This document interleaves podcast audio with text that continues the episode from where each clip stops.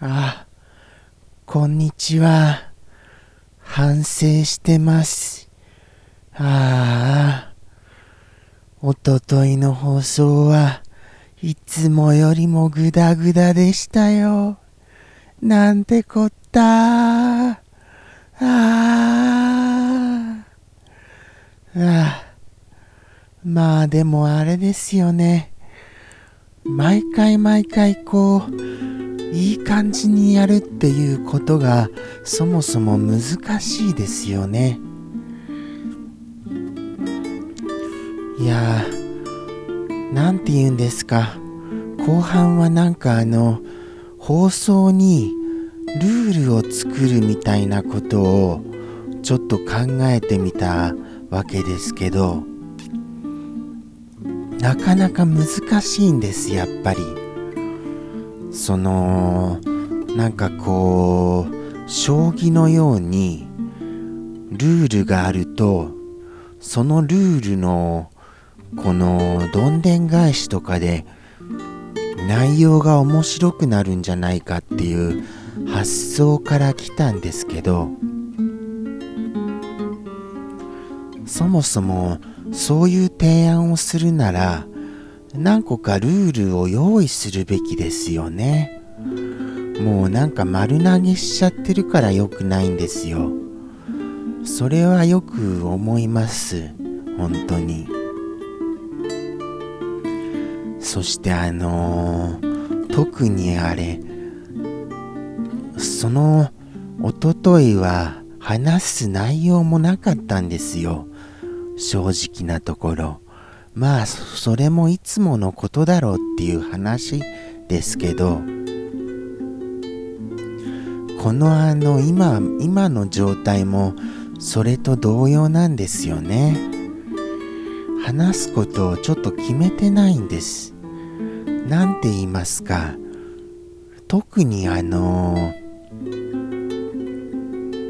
なんかあの大きな出来事がこうあったわけでもないですから話すことが思い浮かばないんですよね。でもあこの放送に関してはおとといの分があるのでまあ若干あるはあるんですけど結局そのルールの中であのー、もしその例えばですけど例えばじゃなくですけど例えばこの言葉をもうややこややこしくてすみません本当に。例えばこの言葉を言わせたら視聴者プレゼントだっていうのをやってみたんです。はい。その時は降参って言わせたらじゃああのシールかマグカップをプレゼントっていうことにしてみたんですけどまあ、うん、あれですよ。そういう風に言ったらあの降参って言えよってなったんですよ。びっくりしましたよ。言えよって言われてうわあはいそうですかなんてできないじゃないですか。言えよはびっくりしましたよ。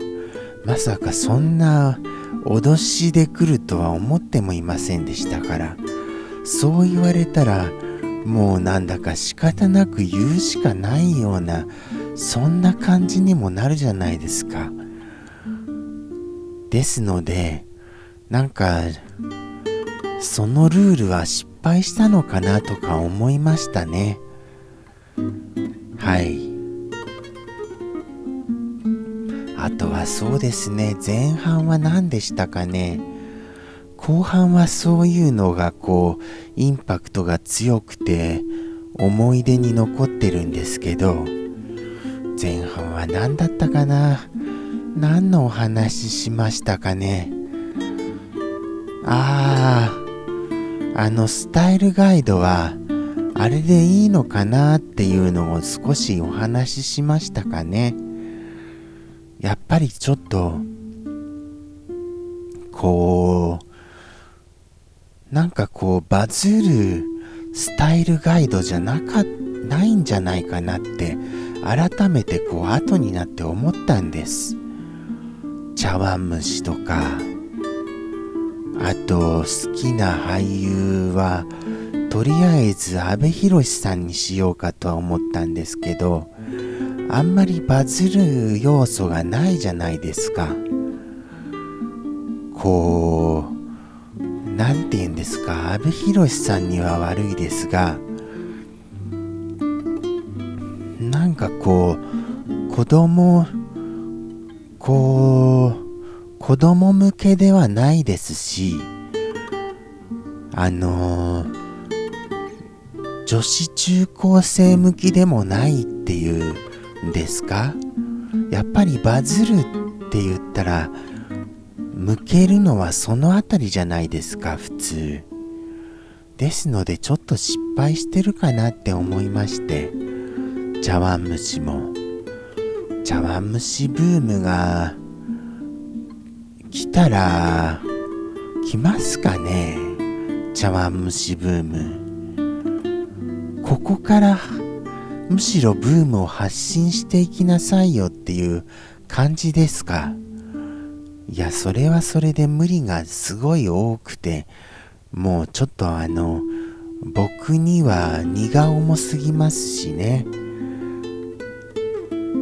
あとは何だったかな？えーと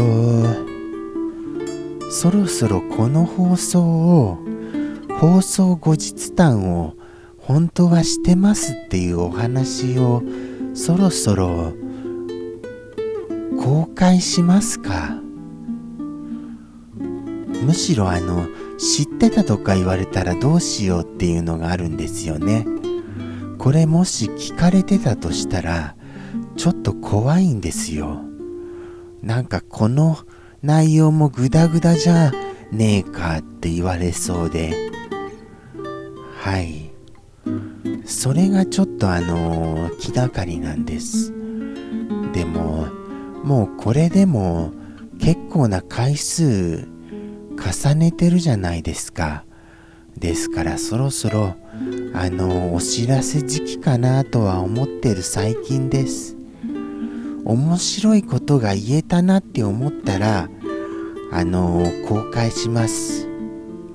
ですので言えてないので今回は。今回は言えてませんのでお知らせはしません。